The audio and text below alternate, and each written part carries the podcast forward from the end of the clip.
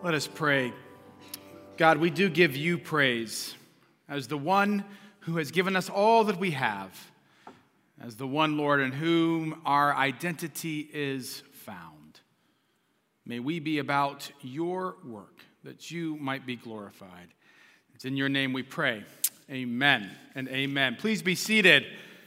Well, sisters and brothers, I don't know if you were able to be here last night, but we had a great night last night at the daddy daughter dance. You can see a few of the pictures here. It was a packed house, uh, lots of dancing, uh, some characters, some food uh, fellowship. It was just a great opportunity to uh, invite, as we talked about last week, come and see and to experience the, the joy of being here uh, at this church. And so I want to thank all of you. It takes a lot of people to pull off the daddy daughter dance. So thank you to each of you who, uh, who participated and who led and who came and who danced. Uh, and so if you know somebody who was a part of that leadership team, please give them uh, our gratitude for the great job that they did. And uh, if you were a father and you're here, and uh, uh, hopefully you didn't pull any hamstrings or anything, and you're doing okay. Um, it was good. You know, I spend the whole night just counting uh, my four daughters one, two, three, four, one, two, three, four, just to make sure.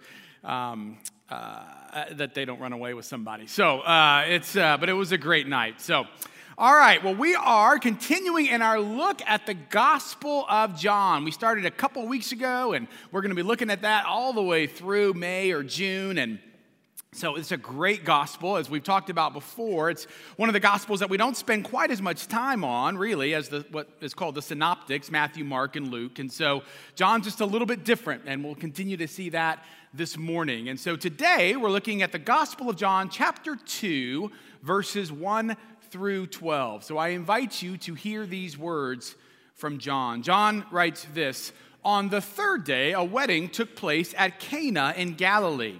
And Jesus' mother was there, and Jesus and his disciples had also been invited to the wedding. When the wine was gone, Jesus' mother said to him, They have no more wine. Woman, why do you involve me? Jesus replied, My hour has not yet come.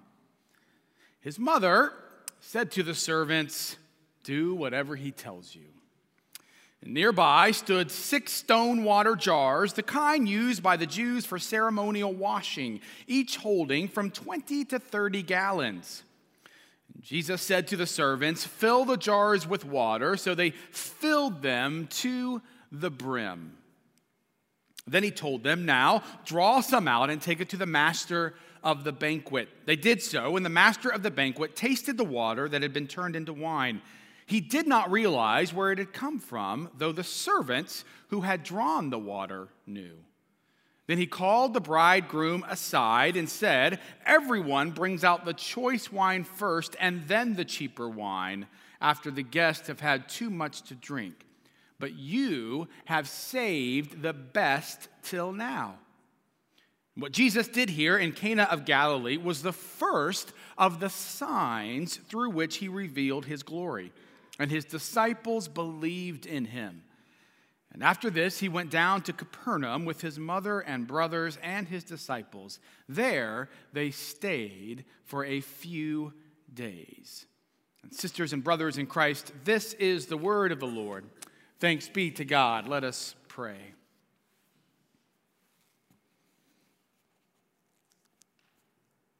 God, we do pray that you would be with us even now as we celebrate your work. And we pray, Lord, that you would help us to understand you even more deeply so that we might grow and help others to experience your love grace, and abundance. And I pray that the words of my mouth and the meditation of all of our hearts will be acceptable in your sight, O Lord, our strength and our Redeemer. Amen and amen. So, you know, before we kind of begin, it's important to remember we're still towards the very start of the Gospel of John. And like any good author, uh, they're going to try to lay down a foundation of what they want you to know at the very beginning. And so, what you want to begin to ask as you are reading John, again, especially here towards the start of it, is what is John trying to tell us about who Jesus is and what difference that makes in our lives today? Sometimes in a story like this, it's easy to get distracted. It's easy to get distracted by the wedding feast or by the, the, the uh, conversation between Jesus and his mother or the miracle of water being turned into wine. And it's good for us to pay attention to those things. But it's even more important for us to ask what is John saying about who Jesus is through these particular words? So that's how we want to be able to kind of look at this passage today. And one of the things that we talked about two weeks ago as we kicked off John, one of the things that makes him a little bit different than Matthew, Mark, or Luke is the fact that he has it's full of symbolism and oftentimes John is speaking on two or three different levels, not just one. So for instance, how does our passage begin? It says on the third day. Now what exactly does on the third day mean? Well, it could mean on the third day. I spent all week, and that's what I've come up with. But it also, of course, could mean on the third day as a way of remembering what happened on the third day. And what happened, if I just say what happened on the third day of Jesus' life, you would say, many of you, that he was raised from the dead on the third day. So, John didn't necessarily need to say on the third day. He could have just said there was a wedding feast, but he does. And so there's this sense of, is what John also trying to tell us is remember, for those who know the story already, remember what happens on the third day when Jesus is raised from the dead, when he has overcome sin and brokenness and grief and sorrow and death itself, so that when we read this story, we don't disconnect it from what's coming, but rather we read it knowing that those things are woven into this story. This is the coming kingdom of God, and what Jesus is doing now is beginning to help us to understand that. On the third day, there was a wedding feast to which Jesus was invited. I think it's important for us just to kind of be cognizant of the fact that Jesus was invited to a wedding party.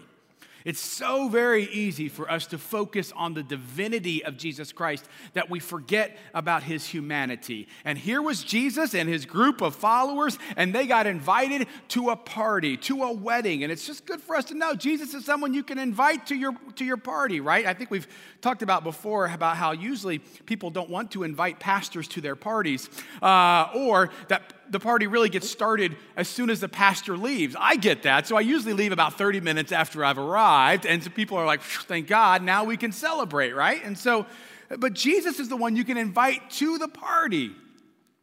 But now here's the thing it was quite the party. I mean, this was a big feast. Weddings were a big deal. Now, you probably know that here in America, the average cost of a wedding is up close to $35,000, right? And as someone who has four daughters, that quickly adds up to $140,000. As I think about that, I thought I may have to apply for a new church where I can be, be both the senior pastor and the associate pastor at the same time so that I can get two different paychecks. That seems genius, doesn't it?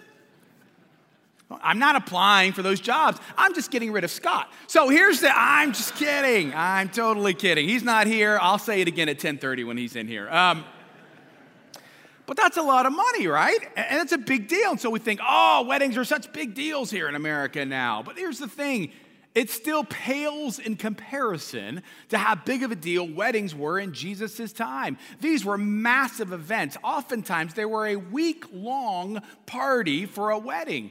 Gary Burge goes on to talk about the fact that these were huge for the whole village, these particular events. In fact, oftentimes they would kind of mark the year ahead was by these kind of wedding feast. It was the highlight oftentimes for a village. And so this was a really big deal, which means, of course, that if you were to run out of something like, for instance, wine, that this would be no small faux pas. This would be a really big deal. This would bring shame in a shame based society that would last not just a day or so, but perhaps for the whole family for weeks, months, maybe even years. And so it's for good reason then that Mary kind of saddles up next to her son, Jesus, and says, perhaps whispering, who knows, uh, they're running out of wine. Which brings us, of course, to an incredibly awkward conversation where Jesus says to her, Woman, what interest is that to me? My hour has not yet come. Now, my mother made a surprise visit this past Friday evening to our house, and um, I considered saying to her at some point, Woman? Just to see what might happen. But quite frankly, I already knew what would happen, and so I didn't say that. But the truth is, we should be wise to know that it's probably not quite as abrasive as it may sound to our American ears. If you go actually to John 19, you will see, you may remember this story. Jesus is up on the cross and he looks out and he sees his mother, Mary, and what John uh, coins the beloved disciple. And he looks at Mary and he says, Woman, this is your son, and to the disciple, this is your mother. In other words, he was wanting to make sure that his mother was taken care of. So I don't think it sounds quite like it does to us when Jesus says woman. That said, there was also more gentle words that he could have used. And so I do think that there is this sense that Jesus is beginning to separate himself, almost like an adolescent boy might do to his mother, where he is trying to say, While I still may be the son of Mary, I need to begin to understand more deeply, and I need to help others understand what it means to also be the son of God. And so he's beginning to move into, here at the beginning of his ministry, to morph into understanding, and not just understanding, but then beginning to help others to see who he is as the Messiah. Now he goes on to say, uh, My hour has not yet come. What does that mean? Well, again, it's all over the place. It could mean that his ministry hasn't yet come, his time for that. Maybe that's what he means. Uh, but reality is, oftentimes when he says, My hour has not yet come, uh, he says this throughout John. He's usually talking about his death. And so, again, John wants us to be cognizant of this, of the fact that here, even at the beginning, that Jesus sees where this is going, that his death for our brokenness and sin, even then, that Jesus is mindful of. Now, one of, I don't know exactly how to take Mary here. Uh, I think it's a great line because she is clearly nonplussed by him having called her a woman, right?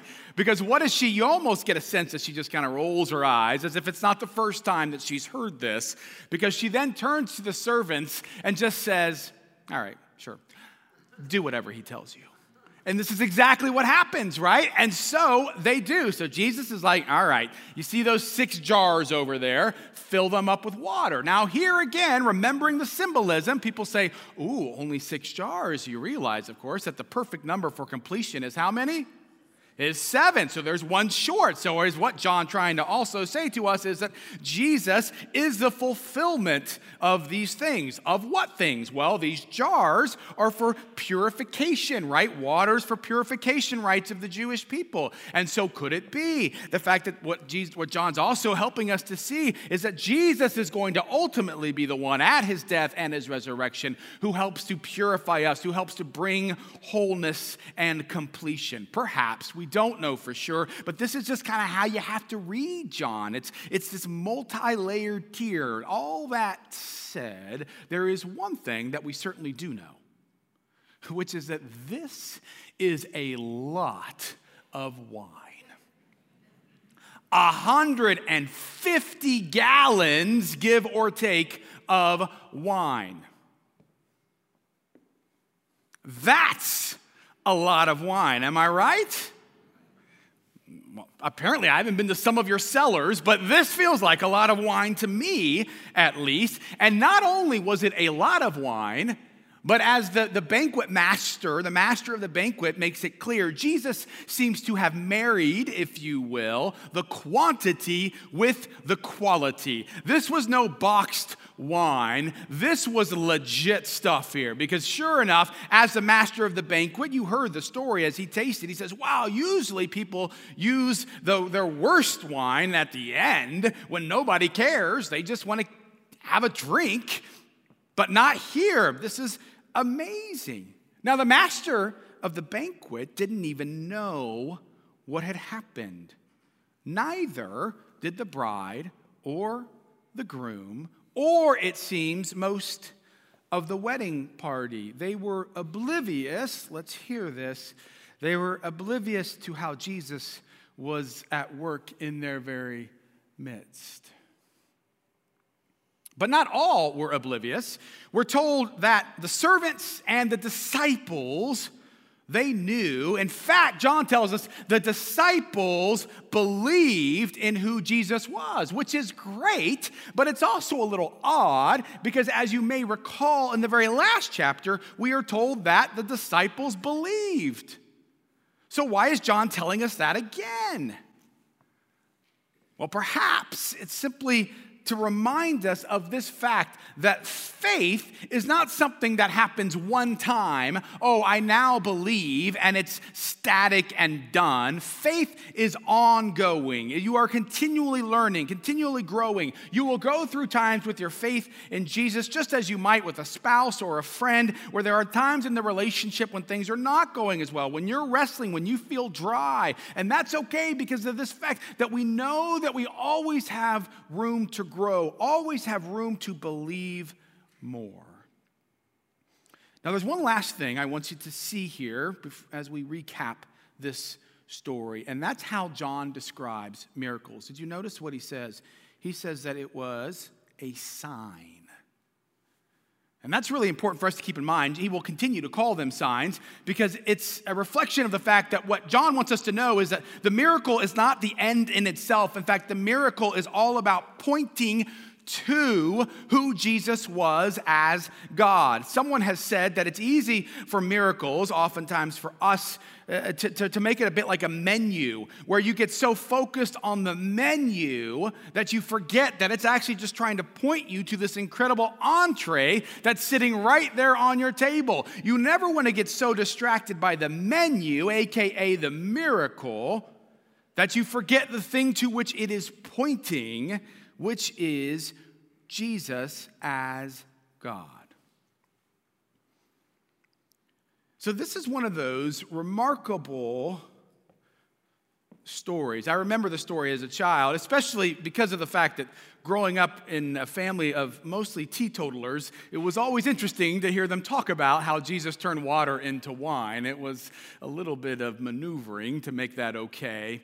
Uh, I don't think we necessarily need to do that in here, but uh, if you guys want to know more about that aspect of the story, you can certainly talk to Scott about it. And so, but what what I was asking about is what does this story, it's a great story, but what does it have to say to us today? And I think it actually has a lot to say to us today. In fact, I think it has so much to say to us that you should have seen the length of my original sermon. It was incredible.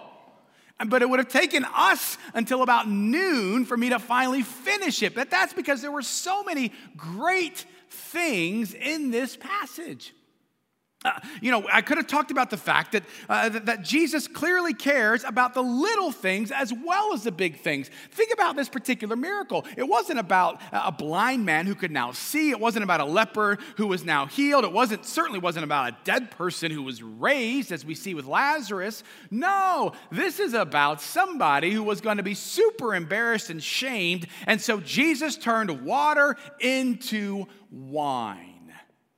And so we need to remember that Jesus is an incredibly miraculous Jesus, but he also cares about every part of your life.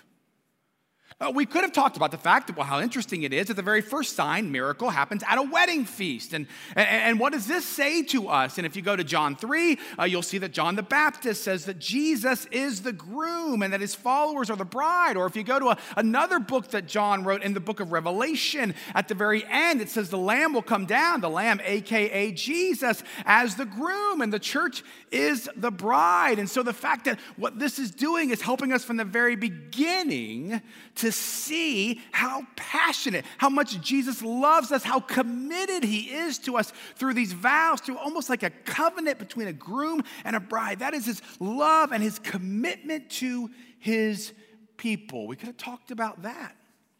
We could, and I really wanted to go back to this again, talked about just how oblivious we often are to the ways in which God is at work. Remember, hardly any of the people at the wedding seemed to notice.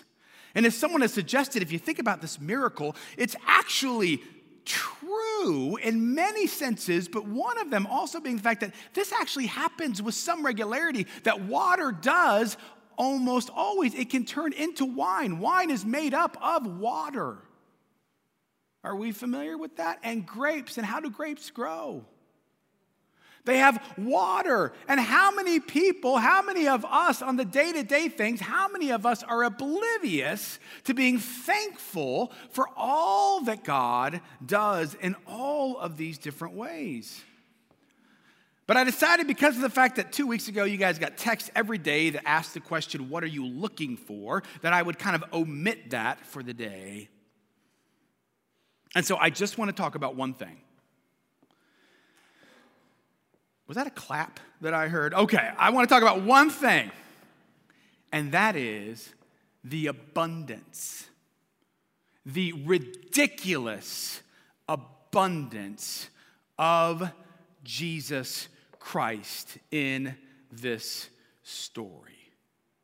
Did you notice that Jesus did not give the minimum, the absolute least that he could. Jesus did not take out his abacus in this story and say, okay, let's kind of go through this. Okay, you look like you're going to drink this portion. You're going to drink maybe just a little bit less. You may drink a little bit more. You're going to drink a little bit. Okay, all right, here's what we need, servants. I need two and a quarter jars full. Jesus didn't do that, did he? No, no, no. Jesus looked at those bountiful amount of jars and he says, I want you to drink all of that. He didn't try to figure out how can I make sure that the very last drop of wine equates with when that last person is fully sated and there is no more thirst. No, no, no. Jesus said, This is a party. We are going to celebrate. And they filled up five, what, 150 gallons worth of wine. You know, of course, this is not the only time that Jesus does this. Jesus does this in the sixth chapter of John with the feeding of the 5,000 five loaves, two fish. And do you remember that Jesus didn't say, okay, well, let's figure out how the very last morsel of bread is going to feed that very last person? No, there are how many baskets full? 12 baskets full that are left over. Listen to me. It's not that Jesus was perfect in every way, except he was a bad counter uh, and bad estimator of how much food or drink he was going to need right? That wasn't his one imperfection. It was that he did everything with a bountiful amount. He did everything with abundance. He wanted people to know there's not just, oh, this is just the right portion of love for you, just this much forgiveness. That's all you get. That should satisfy. All right, there's just this amount of generosity, and then that's enough. Jesus said, no, I'm going to keep pouring, keep flowing. This is going to be over and above anything you could ever have imagined. But here's the thing. And I think this is something that we may oftentimes look past, which is that Jesus wanted to make sure, John wants to make sure that they aren't just telling us that Jesus is abundant and, and generous and, and graceful and loving and forgiving. No, no. He wants to show us. He wants us to, please hear me, He wants us to feel it. He wants us to experience it. Karoline Lewis says throughout the Gospel of John, we aren't just told about grace, we are shown grace. We taste grace. We eat grace. We feel grace. We smell grace. All of those things. In other words, what we have to understand is that grace, love, the generosity of, of, of Jesus, you know what it's like? It's like a party where the wine has stopped flowing, the band has stopped playing. The dancers have stopped dancing. The bride and the groom are looking around at everyone in an incredibly awkward way, thinking this is a nightmare. And all of a sudden, you begin to hear 150 gallons of wine or beer or Perrier. I care not what it is, but it's just being rolled in so that all of a sudden the music starts playing, the wine starts flowing, the dancers start dancing, and the bride and the groom start celebrating what an incredible day it is. John says, This, this is what grace is like. This is the generosity of God. Can you taste it? There's a reason why scripture says, taste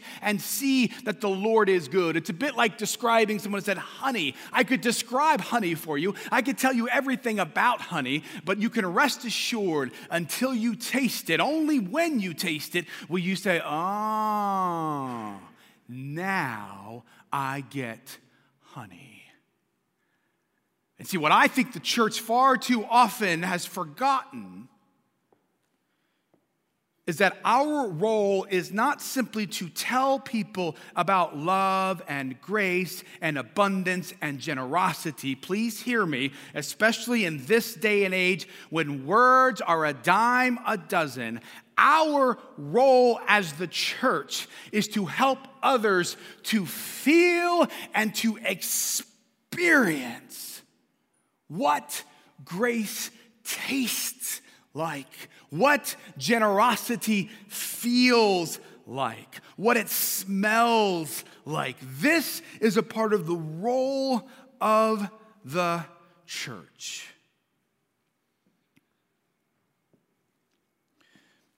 I'm reticent to share this because I have a feeling my concern is that people will think what I'm trying to do here is point to the decks. And so please hear me. Uh, uh, if you already like me and trust me, you will know that's not what I'm trying to do. If you don't like me and don't trust me, this will just confirm what you've always thought about me. And so, but, but we just had our Inquirers Weekend, and you guys know this. We talk about the Inquirers Weekend, right? This is when we want people to understand who ZPC is. What do we believe about Jesus? And, and so there's always these surveys. We always do these surveys afterwards. What did you like? What, what, you know, what was most meaningful? How can we get better? All those sorts of things.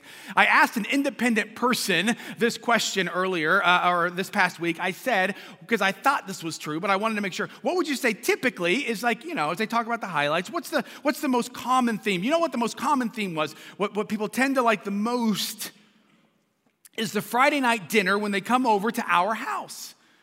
Now, I, I, want you to know, I don't think that has anything to do with, with, with, with, the decks. It has nothing to do with this was not my idea. I stole this idea from a pastor friend of mine.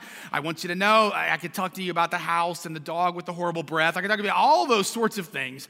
But here's what I want you to know. You know why I think that's the case?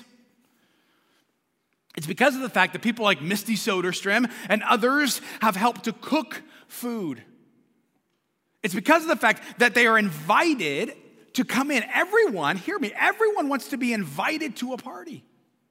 It's because the food is free. Everyone likes free food. It's because, as much as possible, we try to clean up after them so that they don't even have to get up out of their seats. It's because of the fact that we just get to sit around tables and talk and get to know people.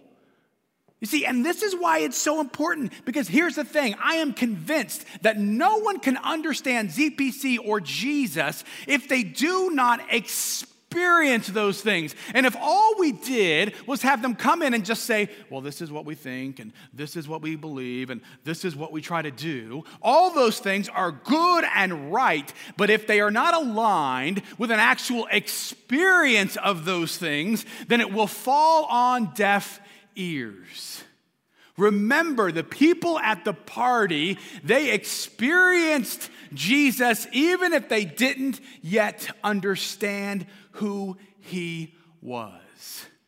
And see, we do this in various and sundry ways, and it is critical for us to do so. We do it, we have Awakening coming up next weekend for the girls. One of the things that happens is they hear talks about the grace, the love, the forgiveness, the abundance of generosity of Jesus, and those are all good and right. Please hear me. I think those are important. But what we can't overlook is that a part of what makes it so significant is that people are serving them, they are giving them food, they are caring for them, they're cleaning up after them. They're cleaning the bathrooms for them. Those things, they may not even be conscious of it, but those things are speaking volumes about who Jesus is.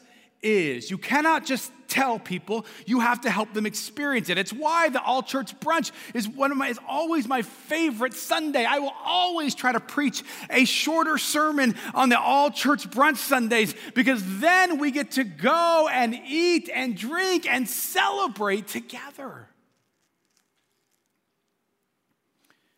If people do not experience Jesus in a tangible way, if they cannot feel the grace and the love and the abundance and the generosity of Jesus, then more often than not, they will never grow to understand it. Now, I'm going to use that as a way to quickly say one thing about our upcoming building the proposal that we're going to make. As I said last Sunday, we're going to make this in the next couple of months to you guys. And my hope, quite frankly, is that by the time we actually get there, 99% of you will already pretty much know 99% of what it is that we're doing. I don't want to come up here. I don't want our leadership team to come up here and we show you, hey, this is what we're talking about. And you guys be like, whoa, I had no idea. I want you to know. And I want you to know that there are several things that we're talking about doing, that we're proposing doing, that's going to make all the logical sense to you in all of the world. Uh, one of those things is we're going to uh, uh, uh, rearrange the building so that it's more secure. And when you see that, many of you will be like, hmm, that makes sense. I, I always think logical people have lower tones for some reason. Or, or, or, when we talk about the fact that, you know what, what we're going to do, one of the things that we're going to do is rearrange the building in such a way that we actually have access to classrooms and all those things without having to go through all the different security doors and do all those kinds of things. And some of you are to be like, hmm, finally, that's perfect. There will be other changes, such as uh, uh, rearranging uh, or putting all of our children's area, our youth area, expanding some of that and trying to get it all in one area so it's not so confusing when people come in and they don't know where to go. And, and many of you are going to be like, no, that's good. That's good stuff. Ah, but there is a different area. And I already know it's going to be the area that's going to give many of you trouble. Which is why I want to start talking about it now. Because I want you to wrestle with it. And that is the area of how our building makes people feel. Now, I know for many of the left brain folks that we have that that sense of aesthetic or feel doesn't seem nearly as important as the pragmatic things that we will propose. But I want to suggest it makes it no less important.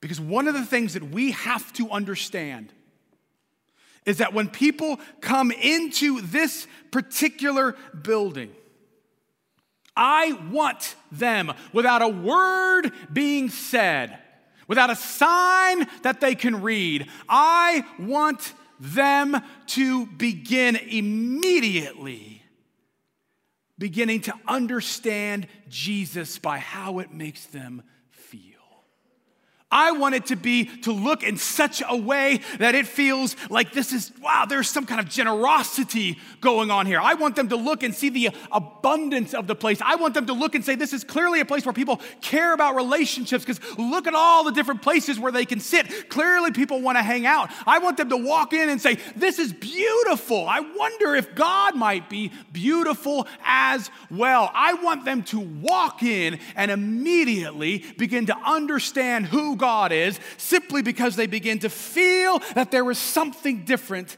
about this place. I have told you this research so many times, and I'm going to tell it again. That with most visitors know within the first seven minutes whether they are going to come back or not. You know what that isn't? It isn't a thought, it is a feeling.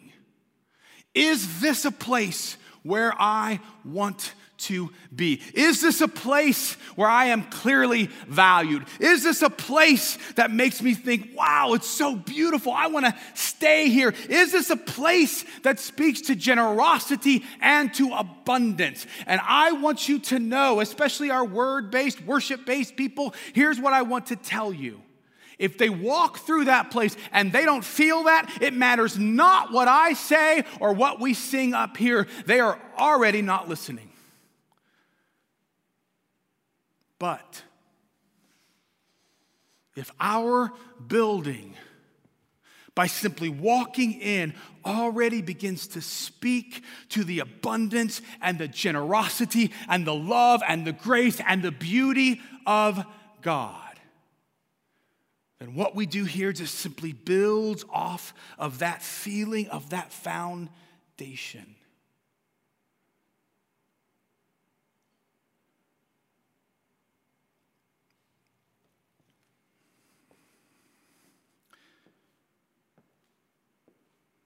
My hope is that you will begin to pray about that. But that doesn't mean that we have no sense of action today. What I want you to think about this week is what might you do to help people not just intellectually understand grace, love, abundance, generosity, but what might you do to help people feel and experience it?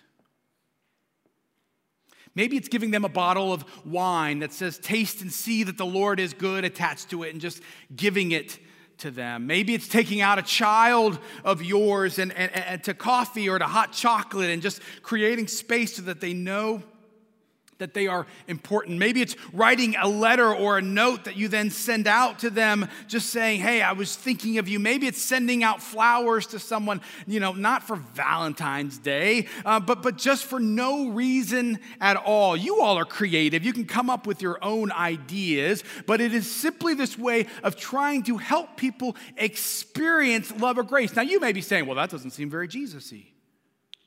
I mean, there's nothing really Christian about that. That's just being nice. Maybe. But here's the thing it doesn't really seem all that Jesus y to me that Jesus would turn 150 gallons of water into wine. But if Jesus did it, then it's probably Jesus y.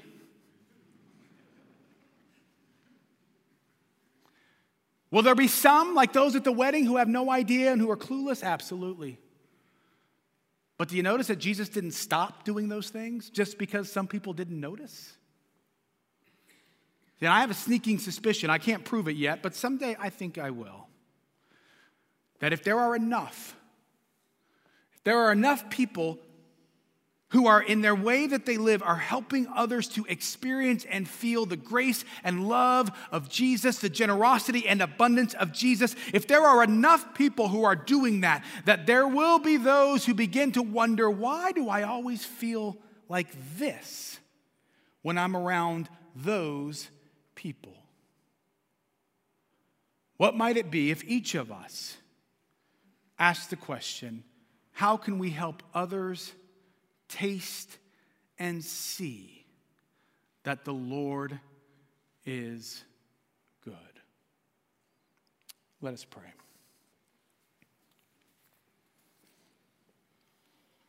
God, we pray that you would help us not just to know of your love and your generosity and your abundance, and not just to tell people of it, but to actually experience it.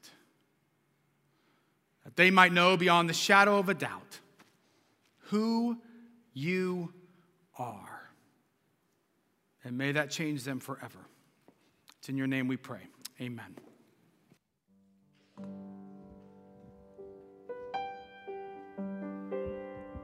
Would you please stand?